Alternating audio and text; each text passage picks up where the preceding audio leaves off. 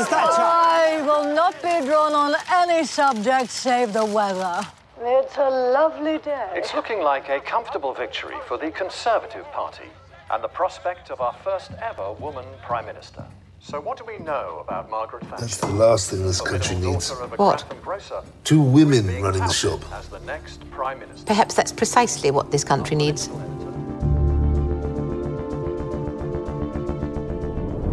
Welcome to The Crown, the official podcast. I'm Edith Bowman, and I'm very excited to be back with a new season of the podcast and, of course, with the brand new season of the Netflix original series, The Crown.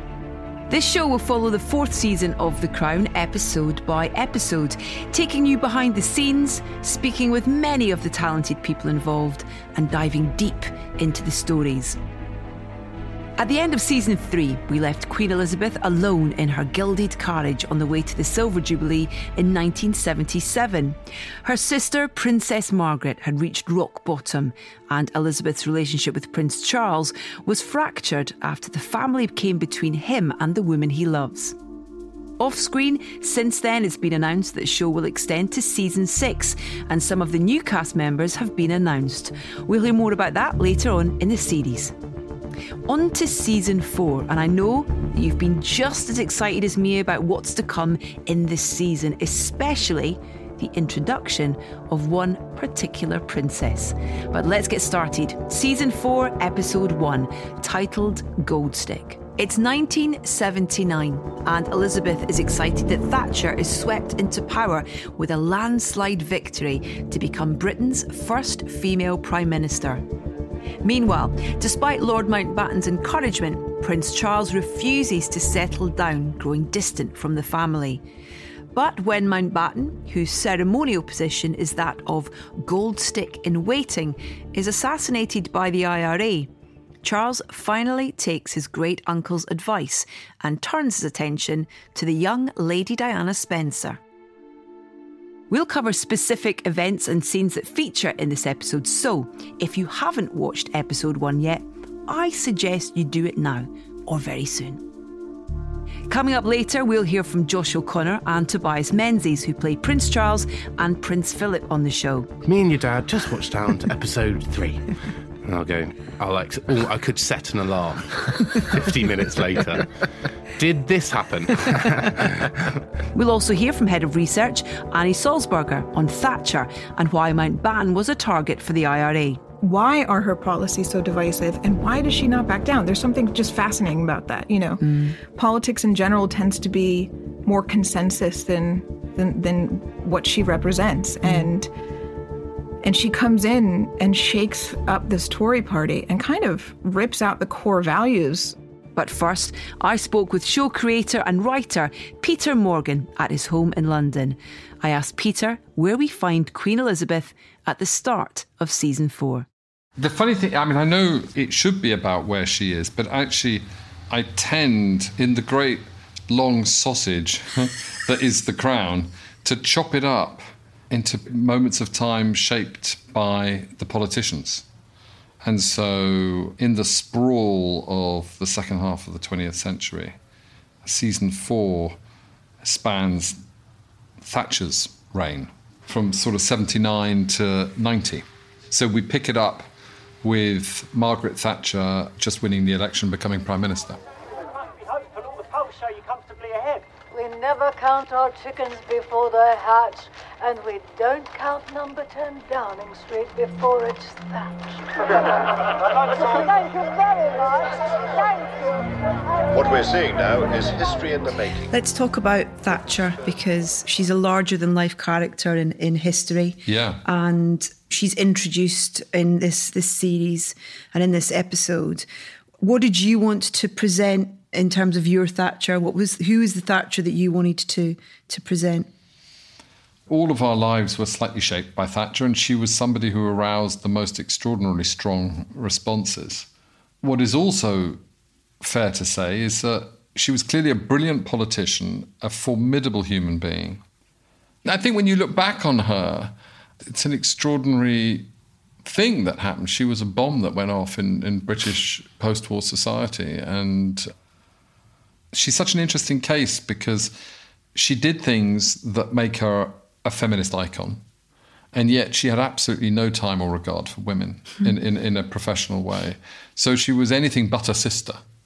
And yet the way in which she overcame boys' club patronizing sort of contempt, really. A great deal of her political challenges came from men within her own cabinet, older men within her own cabinet, who both were contemptuous of her gender and of her background.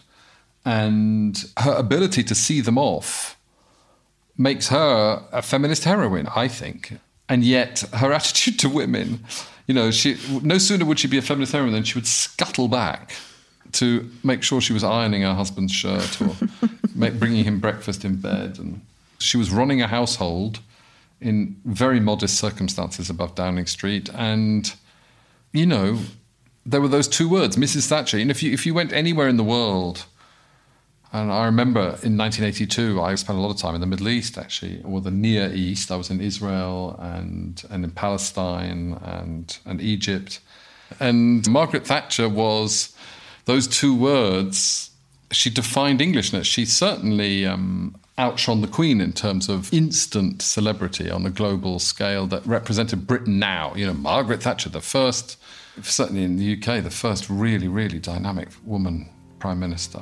So I suppose I've come at her not to do a revisionist take, not at all, but I tried to make sure that my take had moved on a little bit from the take I had of her as a, as a student.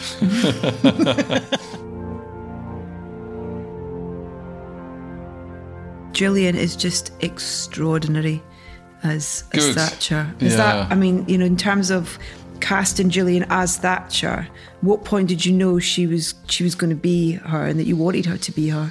because Gillian and I were together already, you know, I, I had had the idea a couple of years before this. And I could see it quite quickly, the similarity. Uh, not.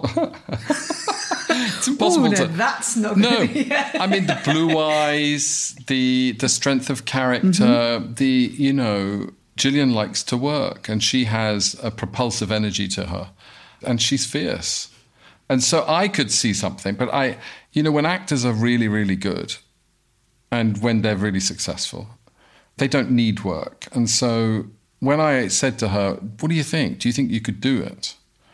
I meant why don't you a think? Because the really good actors, they wouldn't agree to do something that they didn't know they could do. No one, the actor least of all, wants to come a cropper and look a fool and let the side down. And so she thought about it for a couple of days and she said, Yeah, I think I can do it. And I knew then that no further conversation was necessary to persuade me. Uh, and it wasn't that I said, Go on, do it. Go on, do us, give us a touch. Give us Uh, your best Thatcher. Go on, give us your best. Go on. And no, there was none of that. Uh, uh, she just said it, and I said, "Oh, okay, great." And so then I thought, well, I'm not going to mention this to anybody else, unless Nina Gold really, really, endor- our casting director, endorses it. I didn't want to impose this. This was just an idea I'd had, but Gillian would have been Nina's first choice too. And so once I had that as a go ahead, I felt very confident. So actually, it was a remarkably uncomplicated thing. I'm really looking forward to talking to her about the kind of journey Yeah. to finding her Thatcher as well, you know, because I just think the, the subtleties as well and the voice and and it's amazing how hair and makeup and costume design we take for granted, but how important, particularly with the crown, that it really brings so much to the character as well, and that hair and the height of it and all that. I just think it's But she's a, I mean, just from a technical point of view, the way that Gillian acts and the way that Olivia acts are about as different as you could get. And Olivia is unbelievably instinctive and is instant, right? So with Olivia, I say this as no disservice to Olivia because it, it's actually what she does. So she will she will prepare for the first time in the taxi on the way to the shoot. Okay, she she probably won't know where the scene comes in relation to anything else. She may even have forgotten what part she's playing, and in makeup, something will happen.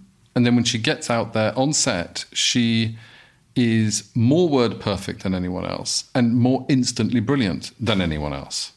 If you were condemned to have a one take movie, I would recommend you do it with Olivia Colman because she is perfect from the get go. Now, if you then if that happens on a Tuesday and you run into her on a Wednesday and you say, Do you remember the scene we did yesterday? She'll go, she'll stare at you blank. Right? So Olivia will, in that there's a part of Olivia's brain that is entirely filled by what she's doing in the moment. Entirely filled.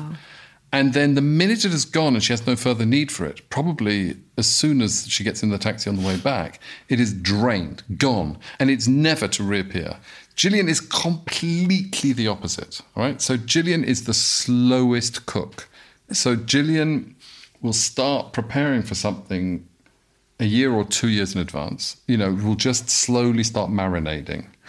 And then, as I've watched her do it on stage, for example, she, in a six month run that she had in the West End, as the play progresses, she brings, she grows and brings more to it, and brings more to it, and brings more to it, and brings more to it, and and and she has a absolutely forensic recall of everything. So, for example, when you're in post production, Gillian will have thought about it and said, I remember my seventh take was weak. And so if you're using that, I'd like to do something better than that. And somehow her voice. So when we've come to do ADR, Gillian's voice as Thatcher, months after we stopped filming, is better than it was when we filmed. And, and I think the difference in their performance brought an edge to their scenes together. And it was delightful always when, when there were scenes between Gillian and Olivia. Mrs. Thatcher. Your Majesty. Your party has won the election. It is my very great pleasure to invite you to form a government in my name. Congratulations, Prime Minister. Thank you, ma'am. Please.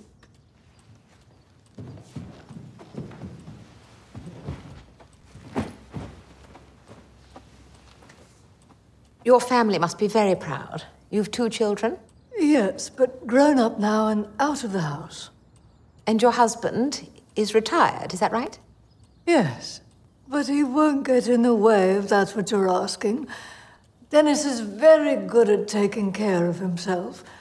His golf clubs will be in the hallway. He will come and go as he pleases. He knows how busy I will be and how hard I intend to work. To business then? We'll come back to Peter Morgan to hear more about the characters in episode one later. But first, let's pay a visit to Annie Sulzberger, who's head of research on The Crown. As you'll know if you listened to the last season of this podcast, The Crown treads a fine line between fact and fiction. Yes, it is a dramatisation, and we can't possibly know what was really said behind closed doors. But the show is grounded in real people and events. The research team ensure that the details are as authentic as they can be. And I asked Annie what was going on in UK politics as Thatcher came to power. So it's 1979. Britain is not doing particularly well. Jim Callaghan is in power now. He's the Labour leader who took over from Harold Wilson, and he loses the election to the Tories. There's a lot of unemployment and general stagnation, I think, in Britain at the time, and people want to change. I think it's exactly what happens when when one party stays in for too long. And she had won the leadership contest in '75 from Ted Heath, so she's now she's been four years as leader of the opposition, and she is now the first female prime minister. When you were working out how you would perceive Thatcher and how she would be portrayed through the season. Was that an interesting voyage of discovery in a way? Because everyone has an opinion about her. Yeah, I mean, I think all of us probably came in with some sort of expectation of how she might be portrayed. The great thing about the casting of Gillian is she's an incredibly thoughtful actress. And so she came in not wanting to ha- let any of her preconceived notions distract her, I suppose. And so she did, I mean, very rigorous research that we helped her with when she needed it. But um, she really got into her head. And I think what you see in this series so many times with the Queen is how much her biography, her childhood influenced the woman. And I think that's where we started.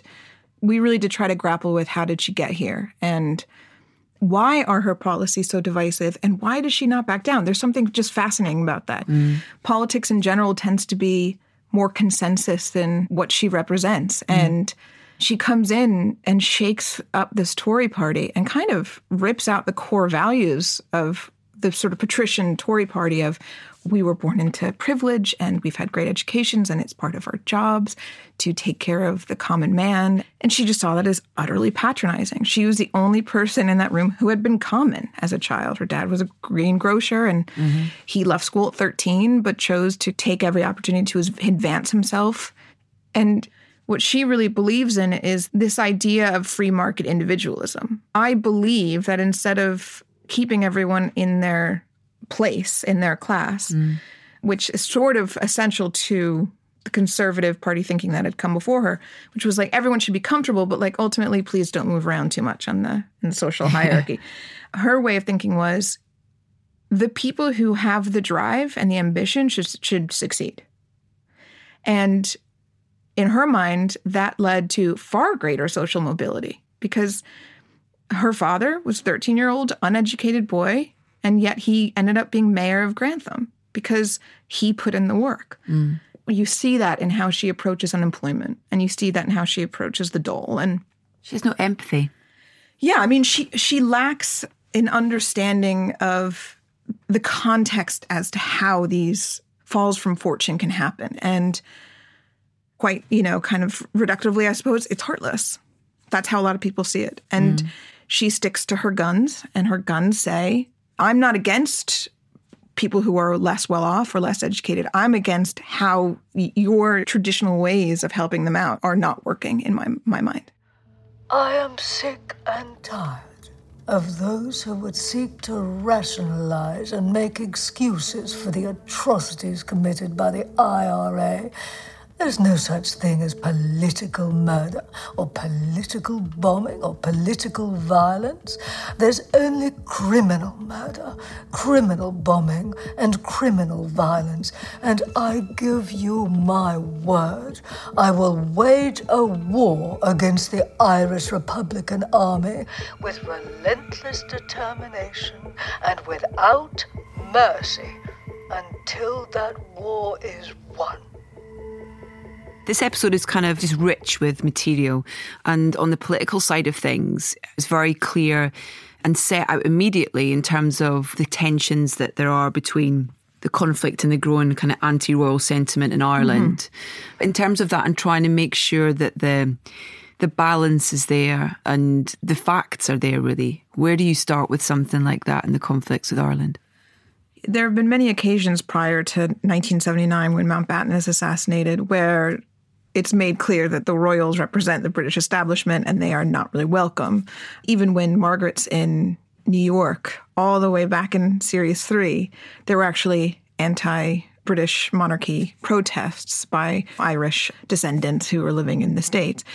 But what was really worthwhile about showing this moment obviously it's it's a personal loss to the royal family and it sparks Charles's decision to settle down. But it's a very clear way of trying to explain the sort of Northern Irish troubles because Mountbatten is so representative of the British military and the British establishment and the British monarchy. That's why he was a target. And he'd been going to Classiebawn Castle, which was actually his deceased wife's, um, he's a widower now, her family estate in County Sligo, which is the Republic of Ireland, not Northern Ireland. He'd been going there since 1960 after she died. Family holiday in August, bring the whole family together, generations, as many as he can. And that was his annual tradition. He is killed by two members of the Provisional IRA. It is intentionally an attack on the British establishment, and it is accompanied by an attack on Warrenpoint, which is a, a military headquarters in Northern Ireland. There are 18 fatalities in total at Warrenpoint. It's the biggest loss of life for the British Army in a single day since mm-hmm. World War II. And coupled with the personal attack on Mountbatten, which kills not only Mountbatten himself, but his one of his grandsons, the local boy, Paul Maxwell, who tends the boat with Mountbatten. And it also kills in hospital later his son in law's mother. Okay. So there are additional casualties, and Mountbatten is killed immediately. It's recently become public that years before his assassination, Mountbatten actually spoke to the Irish ambassador to the UK about helping to secure peace in Ireland, which he believed could be brought about through the reunification of Northern Ireland and the Republic. So while he was an obvious imperialist target to the IRA, he seems to have possibly agreed with their ultimate goal. So it's difficult to sum up the IRA and the conflict of Northern Ireland. It's a very sensitive issue. Yeah. So, bare bones, the IRA has been around for a very long time. It's been around since 1919 when the Irish War of Independence, which is also known as the Anglo Irish War, just like the Revolutionary War in America is known by that name, and then it's, you know. Yeah. The war ended in 1921 with a division of territory. Ireland, which is primarily Catholic, is now a dominion of Britain, but it is not under direct British administration. It will cut ties with the with the British Commonwealth in 49 and be very much its own thing. Now, the North, which is majority Protestant, so this is a religious issue, will continue to be part of the United Kingdom. And that's how we have it now. So the IRA, which is the Irish Republican Army, is working to achieve a unified Ireland entirely free of British rule. That's always what they've been trying to do. However, the IRA that we see come out of the Troubles is not the original IRA. The old IRA is 1919, and it's guerrilla forces fighting in the British anti British uprising and playing a sort of heroic role in the Irish War of Independence. And then there's the IRA versus the provisional IRA that we get to later. So in 1921, when the war ends and the partition's initiated between the North and the South, there's also a split in the IRA. One side accepts the partition as mm-hmm. being sort of a practical compromise, and the other continues to be incredibly determined to unite Ireland at any cost. And at any cost, that will become through acts of terrorism Yeah. in most cases. The provisional IRA that these two men were a part of are descendants of the kind of anti treaty IRA that had been driven underground after 1922. So fundamentally, Northern Ireland is dominated by Ulster Unionist Protestant majority since that partition in 1921. And there's a sort of marginalization of the Republican Catholic minority. So the Ulster Unionists are loyal to Britain and the Republicans to Ireland, and sectarian violence starts around 1966. So the Troubles, Flint's are a couple years later, and they run from about 68 to 98 when the Good Friday Agreement is signed. The British Army was originally called in in 1969 to restore order and in large part to actually protect the Catholic minority against loyalist violence, but they quickly become very resented and they get caught in a cycle of violence which worsens after Britain introduces internment without trial. Yeah. And then on Bloody Sunday in 72, when the British Army kills 13 unarmed civilians. So, all of this background helps you understand a little bit why Mountbatten could have been such a symbol and such a useful target for the IRA. Now that we've got some background, here's Peter Morgan on centering episode one around the assassination of Lord Mountbatten. There's never enough time to do all the things you want to do, and I definitely wanted to focus on the IRA. There's no version of Britain in the 80s, there's no version of hmm. that story that can be told without giving some time to the IRA. And of course, I've not been given nearly enough time. But it, fe- it felt really good to have their voice Yeah. because I, I wasn't going to be able to dramatize individual characters. And so I decided to use it just as a voice. And the bits I'm most excited about in the first episode is that voiceover, the voice of Irish republicanism and, the, and its anger Yeah. at the British establishment. But where are the tears of the British government for those men, women, and children of Ireland who've lost their lives? Where is their grand funeral or solemn state occasion? Who will eulogise their deaths or pay tribute to the lives of the many Irish citizens so cruelly cut short? Like the 13 innocent civilians murdered by the British on Bloody Sunday. 13 gone, not forgotten. We got 18 on Mountbatten. They that go down to the sea ships. This is war, and there will be casualties. But while the British crown remains in Ireland, whatever blood is shed will be on their hands. He maketh the storm to cease, so that the waves thereof are still.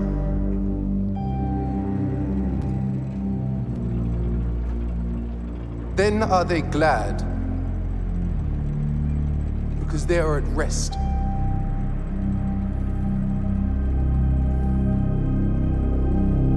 And so he bringeth them unto the haven, where they would be.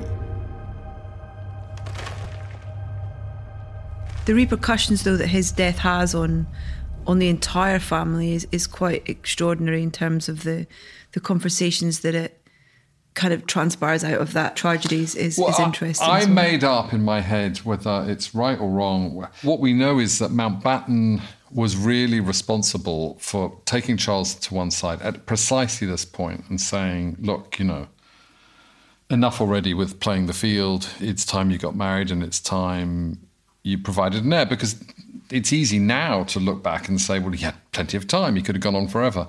But you don't know that, do you? You don't know that the Queen's going to live as long as she does or has done. And as the heir, I think there was some concern that he should settle down, marry the appropriate person, and get on with it. And it just in my own head, I thought that that would have even greater impact on Charles if it were to come post mortem, as it were. Mm.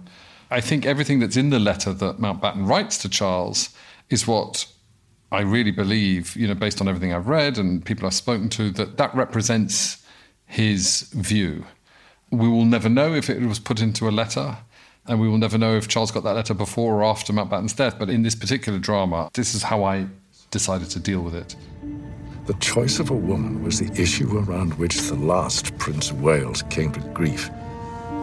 And it's astonishing to me that 40 years after the abdication, you're making so little attempt to conceal your infatuation for another man's wife. How could you contemplate such ruin and disappointment to yourself, to your family, to me? Must I remind you again of the importance of building your destiny with some sweet and innocent, well tempered gal? With no past, knows the rules and will follow the rules. What a complicated character Charles yes, is. yes. Yes. And his father and the relationship between the two men. Mm. You know, it is abrasive and complex and, and prickly and and moving. I love writing those characters. He's this bachelor to start off with, and he feels really distant from the family. You're kind of trying to work out whether that's his choice or whether he's just been kind of pushed away or whether I think he's- it's both. He's running away in a way. I'm sure it's both, but it's certainly the pushed away part. And it's tempting because he has this sort of excessive sensitivity. It's tempting to think of him, and I think many people have, as quite soft and indulgent and, and whatever. But to have come through what he's come through and pretty much prevailed, you know, he's quite a tough character. Mhm. He's tougher than people think, I think. Mountbatten's death in this episode shakes the royal family and especially brings out the fractures in Prince Charles and Prince Philip's relationship, which, as Peter mentioned, has never been easy. I caught up with Josh O'Connor, who plays Charles, and Tobias Menzies, who plays Philip, just before they finished filming this season. It's nice to bring father and son together for a therapy session. God, they could have done with one, mm. couldn't they? what, you two need to sit down and talk about Imagine stuff. that session. Whoa. No, nothing, nothing would be said. It's silent. Be a lot of silence. There's a lot of brilliant moments with you two in season four where Charles is constantly being told by his dad basically what he should be doing. And it's interesting because it feels like it's the closest relationship they've had in terms of the way that The Crown has portrayed that relationship. Yeah, it's been great. Yeah, Yeah, it has actually. Yeah, we had this. I think that one scene, That one big particularly scene, yeah. one big scene. Yeah, it was quite early on, wasn't it? quite early Yeah. on. And I remember reading those scripts, thinking the significance of Mountbatten dying is going to be huge for Charles. Before that particular scene was even written, and the moment of when you're like, wait, you have a father. Yes. You know, it's like this. I think the significance of that. Ultimately, Peter can't focus on every aspect of Yeah. these people's lives, but I do feel like that's such a huge aspect that Yeah. I'm glad to kind of explore it a little bit. That's definitely going to be a text from your mum asking if that actually I happened. know. That one, I know. definitely. Damn. Did you know that? Your mum do that a lot. Josh She does it a texts lot. him She'll after. text me. She'll go. She'll go. I'm watching. Me and your dad just watched down to episode three. Oh, I could set an alarm 50 minutes later. Did this happen? Do It's you so get that? Nice. No. Okay. No. Um, my family haven't massively talked about it. They've been encouraging about it, but there's no, there's not, not been a huge amount of detail Mm. to the point where I sort of go, have they actually watched it? Have, they, have you guys actually watched no, I'm sure you, You have. should. I love you. Please don't listen to this. Well, let's talk a little bit about that whole Mountbatten because he's a kind of pivot between these two characters, really, really the father figure to both of them. So yeah, episode one, we kick off this new season with the death, the assassination of Mountbatten, and he obviously looms very large in different ways in both of our lives, in Charles's and Philip's life. He's played this incredible father figure for these two men. Philip, in a way, was quite fatherless for a lot of his childhood, and Mountbatten st- stepped into that. But then that later on, Charles becomes his project. And Cast and you get a flash, hopefully, in this scene that we've been talking about, where you see Philip's jealousy, really, that he feels weirdly in competition with his own son.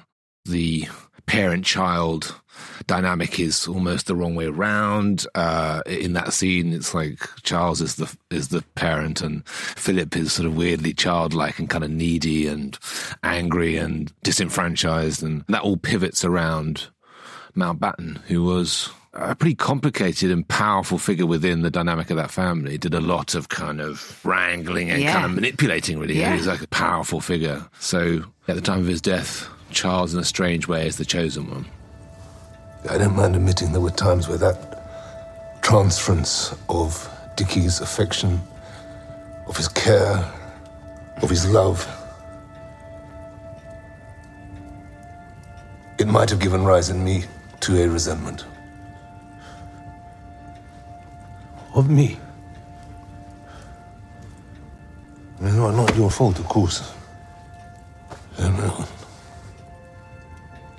when one was as deprived of a father as I was, one can't help feeling, I don't know, territorial of the next best thing, which Dickie was.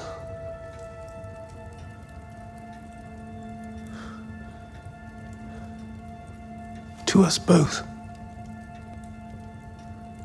What are you talking about? You have a father.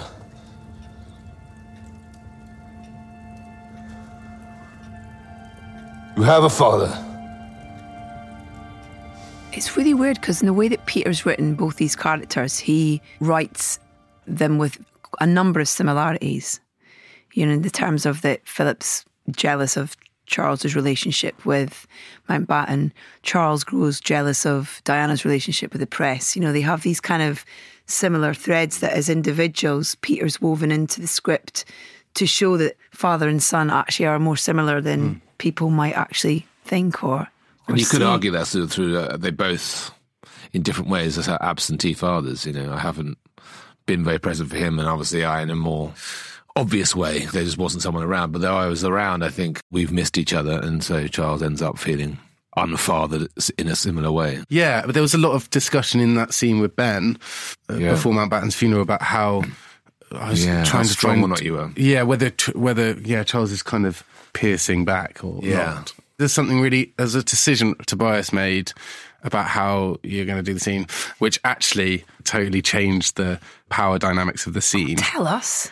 Um, basically, I decided that he is he had been drinking that Yeah. night, so Yeah. he's off kilter, and you don't see Philip like that. He's not, he's not a drinker. He's quite Yeah. quite abstemious, Held. really. Yeah, and it meant that whereas before it's like there's a fear factor, it feels like it's sort of fearful, and then by the end of the scene, it's actually this weirdly grotesque figure, which meant that I was then able to go actually.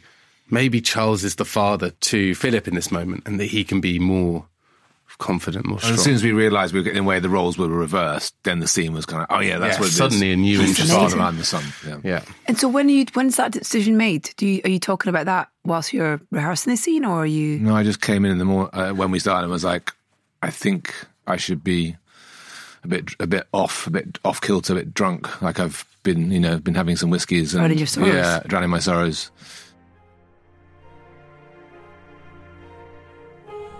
Now, there's one thing that we haven't really talked about yet the beginning of the eagerly awaited Charles and Diana storyline. I asked Josh O'Connor about Charles's path towards this moment.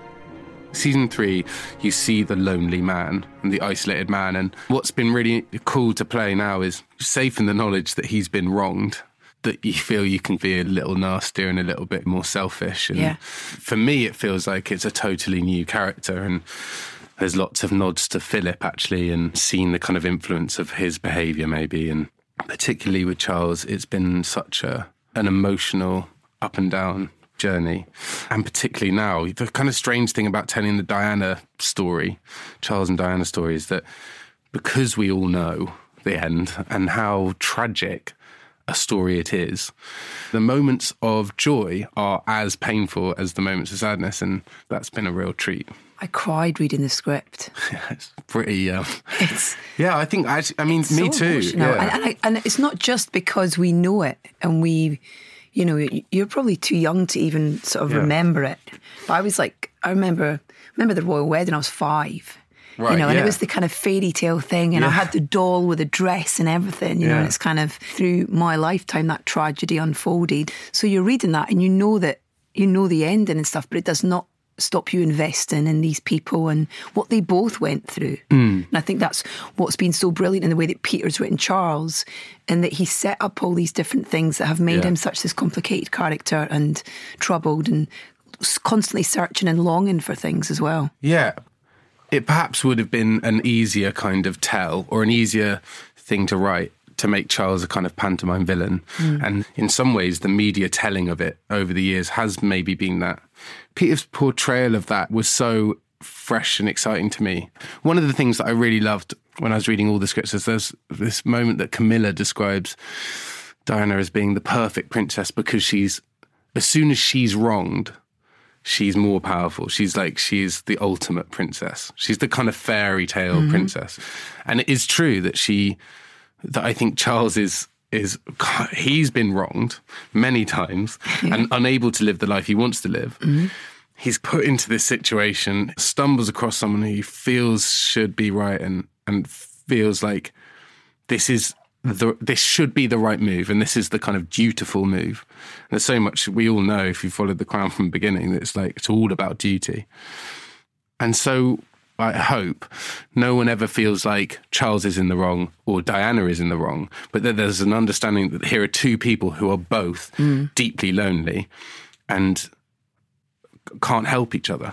When you throw in the kind of public spotlight or when you throw in the system of power and duty, Mm. those relationships are fraught and for Charles, looking at his mother and knowing that he's he's sort of second she's the mother of an of a nation and then she's the mother to He's her son. second child. Yeah, and I think the kind of difficulty of Charles going, well, if I'm going to be the father of a nation, then how important is my happiness? Is that secondary? And I think that's what falls in Oh, into good. this kind of difficulty with Diana is that I think she understands that and he understands that. Sorry, I'm not here. I was given strict instructions to remain out of sight. I just have to get to that room over there. Oh, and this is the only way. Your Royal Highness. I haven't seen a thing. Thank you, sir. Peter, we've got to talk about the introduction of Diana. Now, unfortunately, we all know how her story sadly ended. And I wanted to ask whether, knowing the end point, did that influence how you wrote her and how we would see and experience her? Definitely. I think that every time you look at Diana, no matter how young, and don't forget, in this first episode, you really get a sense of how young she was when she first met Charles. Even then, even looking at her as this little girl, that pillar in Paris in that tunnel is already hovering, as it were, over her. And you look at her constantly in terms of the tragedy you know that's coming. It imbues every every moment with her, no matter how throwaway or innocent, with a horrible sense of foreboding, really. around the time that I wrote The Queen, the movie, people had originally asked me to write a story about the death of Diana. And I think by that, what they meant was, can you tell us a story about whether she was or wasn't murdered? Or can you, can you just do the story of the end of her life? I went away and talked to a couple of people and then thought I'd concentrate on the days after her death, because actually, the days after her death, effortlessly said something about the country and the impact that she made or hadn't made. And it, it polarized people again. And I thought, oh, that's quite interesting. It, it seems to be a snapshot of a modern Britain and a Britain that not everyone will understand. And so I didn't write her. And I felt that she was unwritable. And so when it came to this part of history, I always thought, well, if the show does continue, how am I going to deal with it? And then finally, and I don't know if it's just that enough time has passed, I thought to myself, it's okay to write her now. It's okay for me to have a go at this. And I think, given the important place that she has in British cultural life, it's okay for a dramatist to go and explore that now, I think. And there was a time where I didn't think that. And I felt that I personally wouldn't want to do it. It would be too soon. And I, I, wasn't sure that I could do it. But now she's become interesting to me. And maybe it's because I think enough time has passed that you can think of her almost in metaphorical terms or symbolical terms, or, or you can use her to tell a story, not just that is her story, but also other stories. You mm. know? Was it easy to decide how you'd introduce Diana? There's no evidence to suggest that that's what the conversation was. That's, that was an act of the imagination. But, you know, there are bits that, as always, there are some dots which I ended up trying to join. And the dots that we knew were Charles was dating her elder sister. He met her and went, promptly went on and forgot her. She met him on that occasion and never forgot him. And so what I did was I thought, when her sister is out of the way for one second, Diana, who was, we know from accounts from all her sisters and everybody, she was called Dutch because she had a, a sense of entitlement about. She thought she was exceptional and she was going to have a better, good things were going to come to her. She mm-hmm. had a mm-hmm. very clear sense of that as a child. She enjoyed acting. And so I put all those things together and came up with this. It's just joining the dots, really. I hope that the dots were close enough together that the act of imagination means it's truthful, even mm. if it's not. How can it be accurate? I have no idea how they, what, which room they met in or what they said, but I hope it's entirely truthful to what they both thought and what they both felt at the time. I'm Sarah's younger sister, by the way. Please don't tell her you saw me. I'll get into terrible trouble. She wanted everything to be just perfect. She wouldn't want me to scare you off. How would you do that? Well, you know.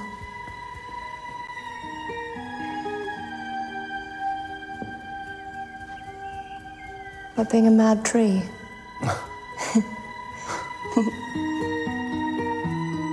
I won't say a thing. Thank you, sir.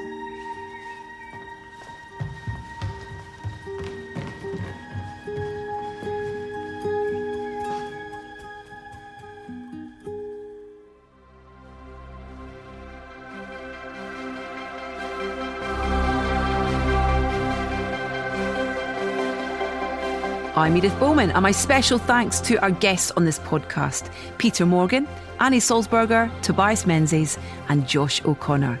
The Crown, the official podcast, is produced by Netflix and Somethin' Else in association with Left Bank Pictures. Join us next time when we go behind the scenes of episode two of season four called The Balmoral Test. Both Thatcher and Diana are invited to holiday with the royals at their Scottish retreat. But who will sink and who will swim in the eyes of the family. What do we wear? What the heck? Who cares? I care. Every house has rules, and places like this are all about what you wear and when. On the plane, you said there were tests. Oh, so you did hear what I said? Of course I heard what you said. I don't need to look at you to show you I'm listening to what you're saying. Well, it might be nice. I don't have the time to be nice. Well, I'm sure to worry about it all would be to fail the tests. 6 p.m. is drinks before dinner. Dinner is black tie, ergo drinks a black tie. I couldn't help noticing, ma'am, you didn't bring any outdoor shoes. That's right.